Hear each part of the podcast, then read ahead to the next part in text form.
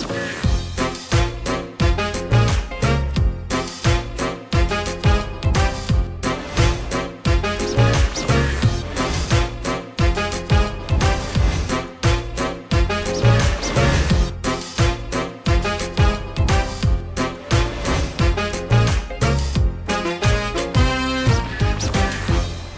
วัสดีครับ ได้เวลาของครูที่ปรึกษาและแจ็คไรเดอร์กลับมาแล้วครับ คุณผู้ชมครับ วันนี้ผมมีคุณแม่ขอปรึกษาท่านหนึ่งครับ มีลูกที่กำลังเป็นวัยรุ่นเลยนะครับ ประมาณช่วงม .3 ครับ แล้วก็ปัญหาหนักอกหนักใจก็คือ อยากจะช่วยแนะนำน้องว่าน้องเนี่ยควรจะต่อไปที่สายไหนอย่างไรเกี่ยวกับเรื่องของการเรียนนะครับ หนักไปกว่านั้นก็คือ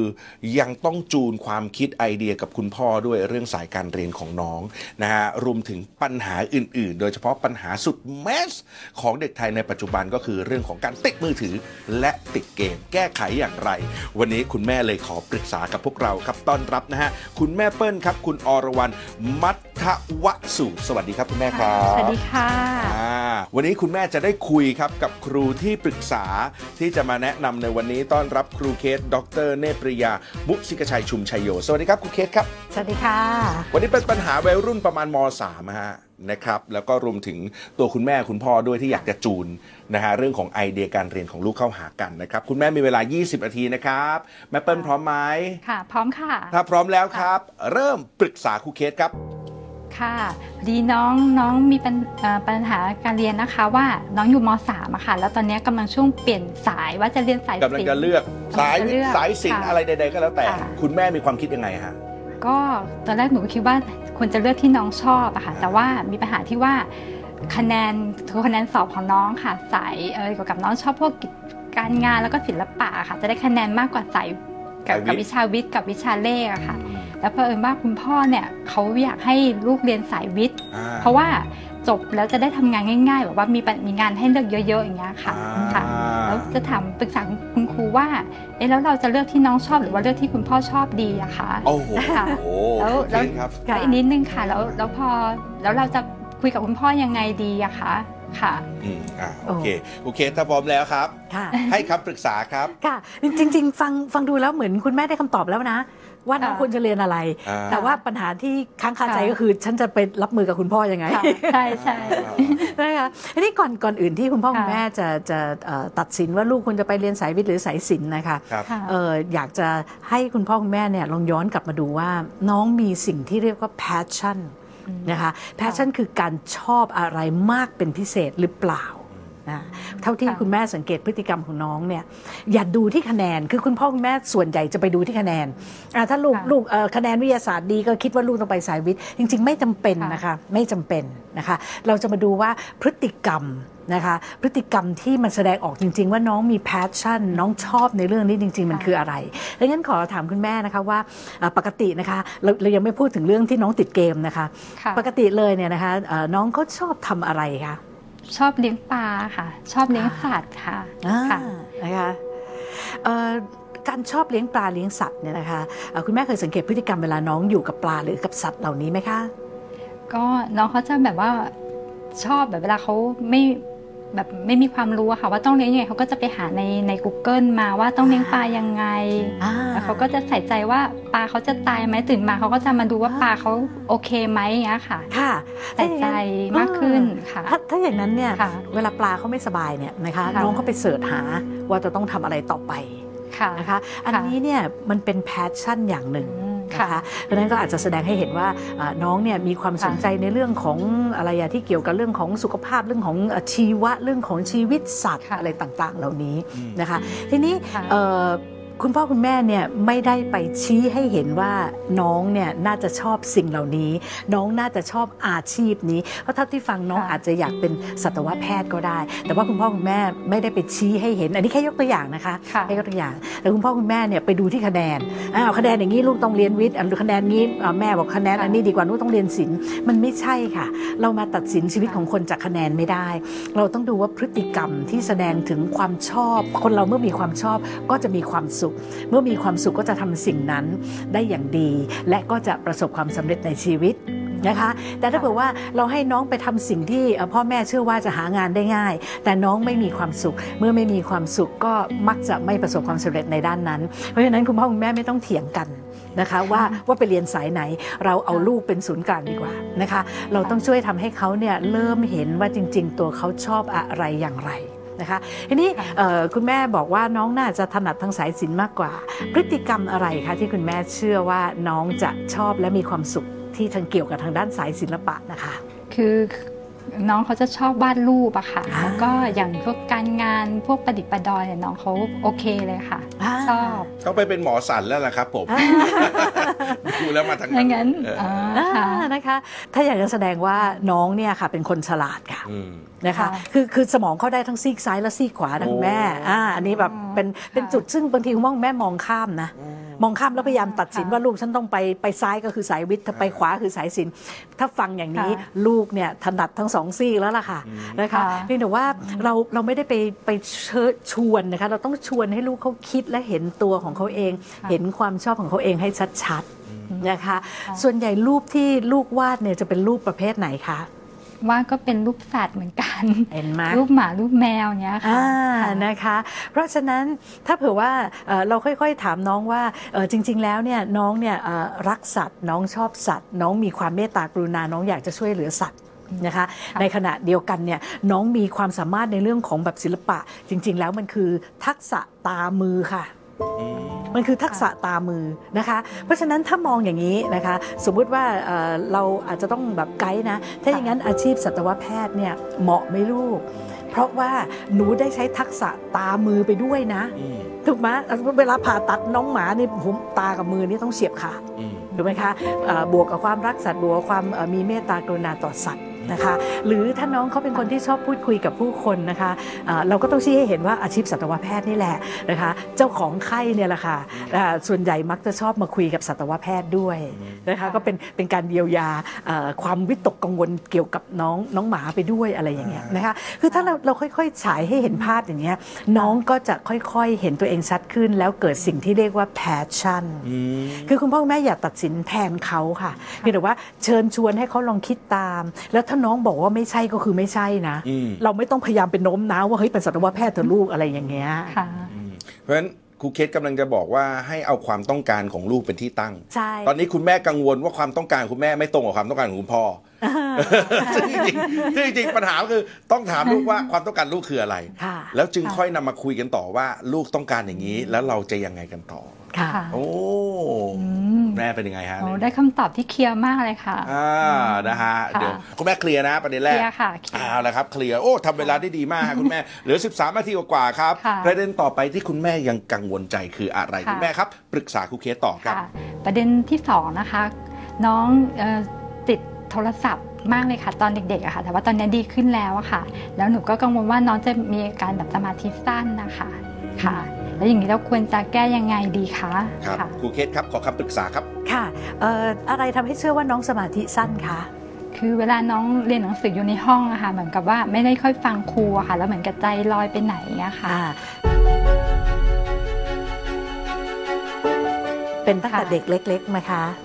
เป็นบางช่วงอะค่ะอ่าในห้องถ้าค่ะ ถ้าเป็นบางช่วงเนี่ยก็ไม่น่าจะเป็นสมาธิสั้นนะคะครับ ค่ะ อ่าถ้าถ้าเป็นเด็กสมาธิสั้นก็เป็นตั้งแต่เล็กเลยค่ะ อืม เราเราจะเห็นพฤติกรรมตั้งแต่เล็กๆนะคะค่ะ ทีนี้พฤติกรรมเนี่ยอะเป็นบ้างเดี๋ยวเดี๋ยวก็ไม่เป็นอะไรเงี้ยแสดงว่าค่ะเอ่อน้องน่าจะมีความกังวลอะไรบางประการอืมนะคะ ค่ะ หรือมีเรื่องที่ทำให้เขาต้องครุ่นคิด มันก็ทำให้จิตเขาหลุดออกไปจากเอ่อการค่ะฟังคุณครู อืม นะคะค่ะทีนี้เราอาจจะต้องมาวิเคราะห์ลงลึกไปอีกก็ได้ว่า แล้วการที่น้องติดเกมเนี่ยนะคะจริงๆมันเกิดจากอะไรนะคะ สังเกตไหมว่าเวลาน้องเล่นเกมเนี่ยน้องจะเล่นเกมประเภทใดคะอืมตอนเอ่อน้องจะเล่นแบบว่ารุนแรงเกมรุนแรงค่ะ ที่ต่อสู้กันอืม แล้วก็มีแบบว่าเคยเรียนแบบแบบว่ามามาต่อสู้กับแม่ด้วยอย่างเงี้ยค่ะอืมค่ะโอเคค่ะนะคะแสดงว่าน้องอาจจะมีปัญหาเรื่องของโดปามีนที่ที่ค่ะที่ไม่สมดุลก็ได้ค่ะนะคะเอ่อบางครั้งเนี่ยเอ่อเด็กที่เมื่อก่อนไม่เคยติดเกมแล้วเริ่มมาติดเกมเนี่ยครับอาจจะมีจุดเริ่มนะคะจุดเริ่มมาจากสิ่งที่เราเรียกว่าความเบื่อเรื้อรังค่ะอืมนะคะค่ะเอ่อเมื่อชีวิตของเขาเนี่ยเอ่อมีความเบื่อแปลว่าอะไรคะแปลว่าเอ่อตารางชีวิตเขาซ้ำซากเอ่อเขาไม่มีงานอดิเรก นะคะเอ่อเวลาว่างปั๊บไม่รู้จะทำอะไรนะคะเขาก็อาจจะเกิดความเบื่อเรื้อรัง ทีนี้เอ่อความเบื่อเนี่ยนะคะเอ่อมันก็ทำให้สารเอ่อต่างๆเนี่ยมันเสียสมดุลนะคะสารที่จะทำให้เรารู้สึกกระปรี้กระเป๋ามีความสุขขึ้นมาเนี่ยคือโดพามีนเนี่ยมันอาจจะพร่องลงไปอืมค่ะนะคะทีนี้พอไปเล่นเกมนะคะเราต้องแยกให้เห็นนะอ่าเอ่อถ้าเล่นเกมแบบอะไรทั่วๆไปเกมซ้ำๆซากๆอะไรอย่างเงี้ยมันไม่ได้กระตุ้นโดพามีน แต่ว่ามันไปลดสารแห่งความเครียดอ่าแต่ถ้าเด็กเล่นเกมแบบรุนแรงรุนแรงแบบแทบไม่ได้หายใจ อันนี้แสดงว่าเขาพร่องโดพามีนเขาเลยอยากจะเพิ่มโดพามีน ชนิดของเกมนี่บอกได้เลยใช่ไหมครับบอกได้ว่าค่ะเขาพร่องส่วนไหน ใช่ค่ะ โอ้ค่ะ เพราะฉะนั้นแสดงว่าน้องขาดความกระปรี้กระเป๋าค่ะ นะคะทีนี้เอ่อวิธีทางแก้เนี่ยนะคะเอ่อไม่ใช่ไปแก้ที่ปลายเหตุ ครับค่ะไม่ใช่ไปโอ้ไปจำกัดเวลาเล่นไปอะไรวุ่นวายกับไอ้เรื่องเรื่องเกมของเขานะคะเอ่อเราก็ต้องกลับมาดูว่างั้นช่วงที่โดปามีนเขากำลังห่อเหี่ยวเนี่ยนะคะ ค่ะเรามีกิจกรรมอะไรให้เขาทำหรือเปล่าล่ะ อืมค่ะใช่ไหม มีไหมฮะ มีไหมฮะคุณแม่ ไม่ไม่กิมีจกรรอื่นไม่มีไม่มีเลยโอ้ ไม่มีก็ก็เลยไปจำกัดเวลาแทนคิดว่าแบบ น้องควรจะมีเวลาแบบต้องเล่นแค่นี้อย่างเงี้ยค่ะ ไม่ไม่ได้ให้เข้าใจคือคือเราเราแก้ปัญหาไม่ถูกจุดไงคะค่ะอ่าการแก้ปัญหาถูกจุดก็คือว่าอะโดพามีนพร่องใช่ไหมดรอปใช่ไหมงั้นต้องหากิจกรรมที่จะทำให้โดพามีนมันเพิ่มขึ้นนะคะ กิจกรรมที่ดีที่สุดเลยคือการเล่นกีฬาค่ะ อืมเห็นไหมคือถ้าถ้าน้องได้ออกไปเล่นกีฬานะคะ กีฬามี 2 ประเภทนะคะ ประเภทเล่นคนเดียวกับเล่นกับเพื่อนอ่านะคะ ก็ควรจะเน้นกีฬาที่เล่นกับเพื่อนค่ะ อันนี้โดปามีนจะเยอะค่ะ อ่า คือคือเล่นเล่นคนเดียวก็ได้แต่ว่า บางทีมันอาจจะไปสร้างนิสัยให้ให้อยู่กับตัวเองมากค่ะเกินไปไม่มีปฏิกิริยากับผู้อื่นค่ะนะคะเพราะฉะนั้นถ้าให้น้องเล่นเกมซึ่งแบบต้องมีเพื่อนๆมีอะไรอย่างเงี้ยก็ก็จะค่ะช่วยได้อ่าค่ะนะคะค่ะแล้วชนิดของเกมที่เขาเลือกเล่นตอนนี้ก็คือเป็นเกมที่เขาได้เข้าสังคม ใช่ แต่เขารู้สึกว่าสังคมนั้นมันเป็นสังคมที่เขามีความสุขใช่เขาก็เลยทวินหาสิ่งนั้นก็เลยอ๋อภาพที่เรามองอยู่คือเขาถือโทรศัพท์ค่ะคุณแม่ก็รู้สึกว่าเขาติดโทรศัพท์ ใช่แต่จใช่ริงๆถ้าค่ะตามที่ครูเคสบอกให้ลึกลงไปก็คือเขากำลังอยู่ในสังคมที่เขามีความสุขตรงนั้น ใช่ อ่านี่คนละเรื่องกันเลย ค่ะค่ะดีดีมากเลยค่ะที่ที่แจ็คพูดถึงเรื่องของสังคมครับนะคะค่ะทีนี้เอ่อนอกจากการที่เอ่อให้น้องไปเล่นกีฬากับเพื่อนๆแล้วเนี่ยครับนะคะเอ่อมันยังมีอีกหลายๆเอ่อกลวิธีนะคะ เช่นให้น้องเนี่ยเอ่อชวนเพื่อนมาเล่นที่บ้าน อ่า ค่ะ เห็นไหมคือจริงๆ แล้วเด็กๆ เนี่ยเขาแค่ต้องการมีสังคมค่ะ นะคะแต่ว่าคุณพ่อคุณแม่ไปแก้ปัญหาปลายเหตุ คือไปคิดว่าไอ้โทรศัพท์มือถือมันเป็นปัญหาไอ้เกมมันเป็นปัญหา จริง ๆ แล้วถ้าลูกมีโอกาสได้ได้เจอเพื่อนทำกิจกรรมต่างๆ หลากหลายค่ะนะคะขอเน้นว่ากิจกรรมต้องหลากหลายด้วย ไม่ใช่สมมติว่าอะเห็นแล้วว่าน้องบ้านนี้อะอยากเตะบอลพ่อแม่ก็สนับสนุนเอาเอาไปส่งส่งเตะบอลบอลโอ้ไม่ไม่ต้องค่ะไม่ไม่ต้องไปเป็นเจ๊ดันอะไรขนาดนี้นะคะ แล้วเราก็ควรจะต้องอะหากิจกรรมอื่นๆ หลากหลายที่เขาได้ค่ะทำร่วมกันกับเพื่อนๆด้วยเออเออเออเออนะฮะคุณแม่เป็นยังไงฮะ โอเค โอเคมากเลยค่ะ โอเคมากๆเลยนะเอาล่ะคุณแม่ครับล่ะมีเวลาอีกประมาณ 8 นาทีที่เหลือค่ะคุณแม่ยังมีเรื่อง มีค่ะ ถ้าพร้อมแล้วคุณแม่ค่ะปรึกษาครูเคสต่อครับค่ะ ก็มีช่วงหนึ่งที่น้องไปโรงเรียนนะคะอ่าแล้วก็ตอนไปโรงเรียนเนี่ยเราก็จะจะเจอเพื่อนใหม่ ๆ ด้วยอย่างเงี้ยค่ะ เวลาเปลี่ยนห้องเรียนนะคะแล้วน้องมีปัญหาที่ว่าแบบเพื่อนชอบมาแกล้งบางทีเอารองเท้าไปซ่อนบ้าง เอาสมีแบบเอาสมุดกันบ้านไปซ่อนอย่างเงี้ยค่ะ คือเขาก็จะเป็นคนแบบว่ายอมเพื่อนเนี้ยค่ะอ่าหนูก็เลยไม่ไม่ทราบว่าเราควรจะแบบแนะนำน้องเขาแก้ปัญหายังไง แล้วเขาควรจะรับมือยังไงบ้างอะค่ะอืมค่ะ อันดับแรกนะคะค่ะ ลองลองชวนเขาคุยว่าเอ่อเพื่อนกลุ่มเนี้ยทำอย่างเงี้ยกับเพื่อนคนอื่นหรือเปล่านะเพราะเชื่อแล้วกันว่าถ้าค่ะถ้าถ้าเด็กแบบเด็กที่ชอบแกล้งค่ะ เพื่อนอะมันไม่แกล้งคนเดียวหรอกมันจะแกล้งหลาย ๆ คนนะคะ ค่ะ แล้วเราก็ถามว่าแล้วเพื่อนคนอื่นเขามีเอ่อการตอบโต้อย่างไรค่ะ นะคะคือบางทีน้องอาจจะแบบขาดขาดทักษะทางสังคม ก็เลยไม่รู้จะรับมืออย่างไรนะคะเอ่อค่ะแต่ว่าเทคนิคง่ายๆนะคะก็คือให้ให้น้องแบบว่าอาจจะเอ่อหัวเราะหรือว่าเอ่ออะไรอะแซวกลับเพื่อนหรืออะไรบ้างอะไรอย่างเงี้ยค่ะนะคะหรือสมมติอะมาหยิบรองเท้าเราไป เราก็หยิบรองเท้าเพื่อนโยนทิ้งไปบ้างอะไรอย่างเงี้ยนะคะแกล้งกลับอะคะเออแต่แต่แต่แต่แกล้งต้องต้องแบบเบาๆนะ เพราะว่าให้ให้เป็นลักษณะแค่การแซวเท่านั้นไม่ไม่ใช่ก่อให้เกิดศึก นะคะคือค่ะคือบางทีน้องเขาแค่ไม่รู้ว่าจะรับมืออย่างไรเท่านั้นเองค่ะ อืมอืมอืมทีนี้เวลาที่เขาโดนแกล้งแล้วมาปรึกษาค่ะคุณแม่ ค่ะ มันมีเรื่องอารมณ์ด้วยไหมฮะ มันมีเรื่องความรู้สึกที่คุณแม่เป็นห่วงด้วยไหมฮะ มีค่ะมี มันเป็นยังไงฮะคุณแม่ ก็กังวลว่ากลัวเขาแบบเดี๋ยวต่อไปเขาเข้าสังคมอะเขาจะเข้ากับเพื่อนไม่ได้ เพราะว่าเพราะว่าเป็นลูกคนเดียวอะค่ะ อ่า แล้วเวลาการปฏิสัมพันธ์กับคนอื่นเนี่ยเขายังไม่ค่อยมีเท่าไหร่อะค่ะค่ะอืม แล้วเขาก็จะเป็นคนขี้อาย แล้วอย่างเวลาคุยกับใครเขาก็จะแบบไม่กล้าไปบอกไม่กล้าไปบอกกับครูอย่างเงี้ยค่ะอืมหนูก็แนะนำบอกว่างั้นมีอะไรหนูต้องคุยกับคุณครูนะ ว่ามีเรื่องอะไรให้ให้ให้บอกคุณครูเงี้ยค่ะอ่าบอกให้เขารับรู้ว่าเกิดอะไรขึ้นเขาจะได้แบบว่าคอยเป็นหูเป็นตาให้อย่างเงี้ยค่ะ โอ้อันนี่เป็นอีกเรื่องหนึ่งที่น่าสนใจครับครูเคสครับค่ะเวลาที่เด็กๆ เจอปัญหากลับมาแล้วมาเล่าให้เราฟังเนี่ยค่ะบางทีเราไม่ได้ คือบางทีเราอาจจะไม่ได้ต้องแก้ที่ ที่น้องอย่างเดียวค่ะ เอ่อบางคนคุณแม่บางคนคิดว่าจะต้องไปคุยกับโรงเรียนอืมบางคนใช่ต้องไปคุยกับค่ะครูอะไรอย่างเงี้ยคค่ะรับ ค่ะ ภาพรวมๆตรงนี้ครูเคสมีวิธีแนะนำสำหรับคุณพ่อคุณแม่ที่เจอปัญหาเหล่านี้ไหมครับ ค่ะจริงจริงๆแล้วเอ่อมีอะไรก็ไปบอกคุณครูก็ดีแล้วนะคะ แต่ว่าก็บางครั้งคุณครูอาจจะไม่ทำอะไรก็ได้อ่าอืม นะคะเพราะฉะนั้นเอ่อถ้าคุณพ่อคุณแม่จะไปคุยกับครูเนี่ยเอาเราไปเรื่องใหญ่ ๆ ก็แล้วกันอืมนะคะแต่ถ้าเรื่องค่ะเล็กๆเนี่ยก็ต้องถือว่าเป็นโอกาสอันดีที่ลูกเนี่ยจะได้เรียนรู้วิธีการรับมือกับปัญหาต่างๆ ในชีวิตของเขา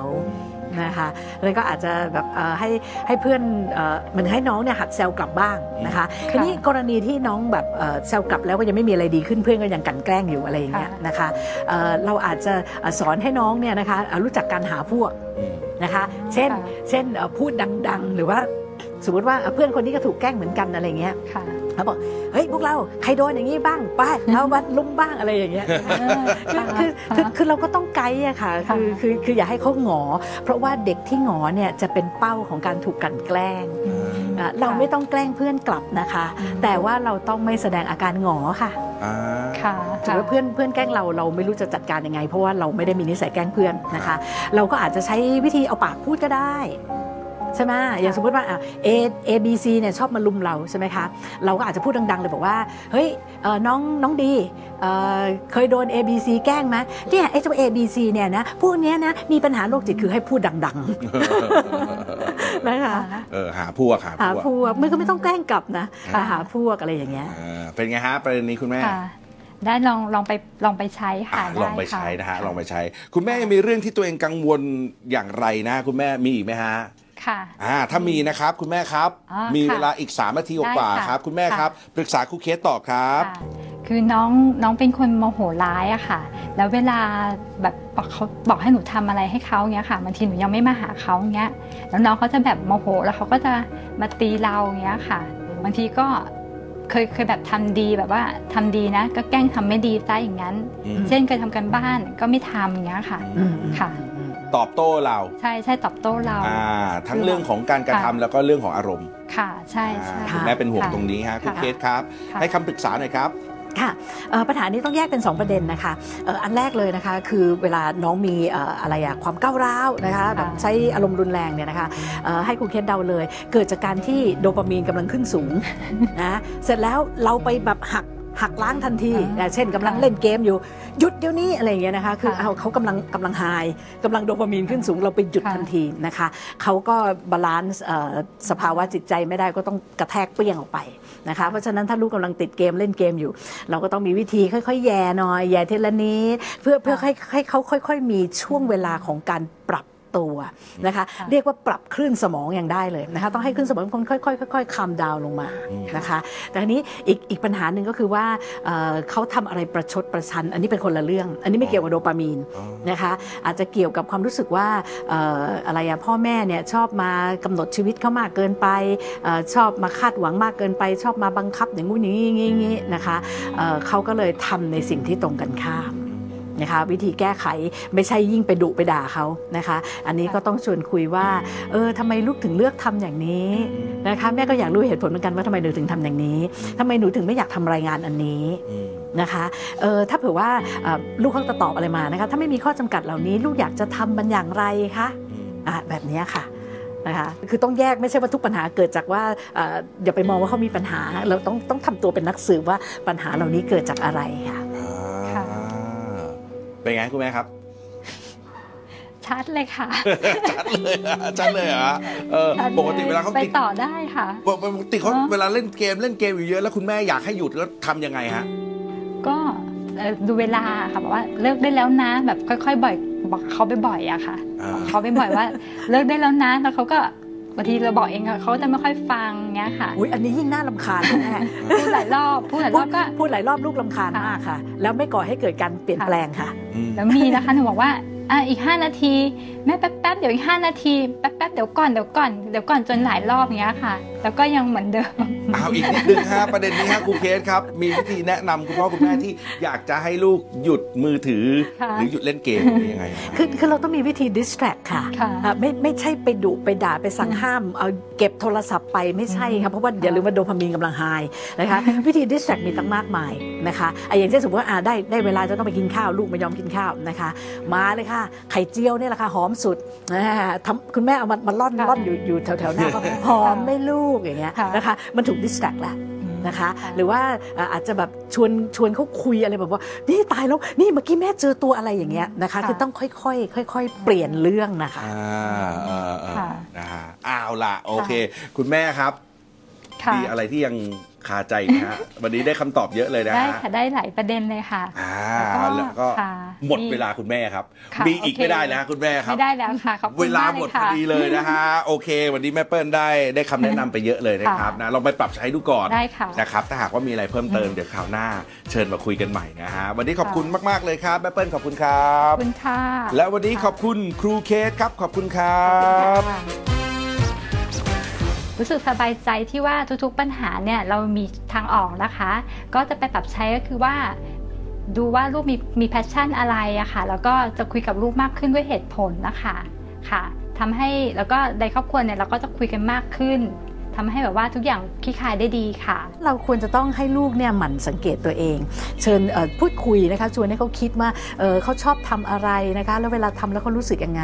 บวกกับพ่อแม่ต้องสังเกตพฤติกรรมของเขาว่าเขาชอบสิ่งนั้นจริงหรือเปล่าเขามีการหมกมุ่นกับสิ่งนั้นไหมนะคะถ้าเขามีการหมกมุ่นมีการเสิร์ชหาข้อมูลอะไรมากขึ้นในเรื่องนั้น ก็แสดงว่าเขาเริ่มมีแพชชั่นในเรื่องนั้นค่ะ This is Thai PBS Podcast. View the world via the voice.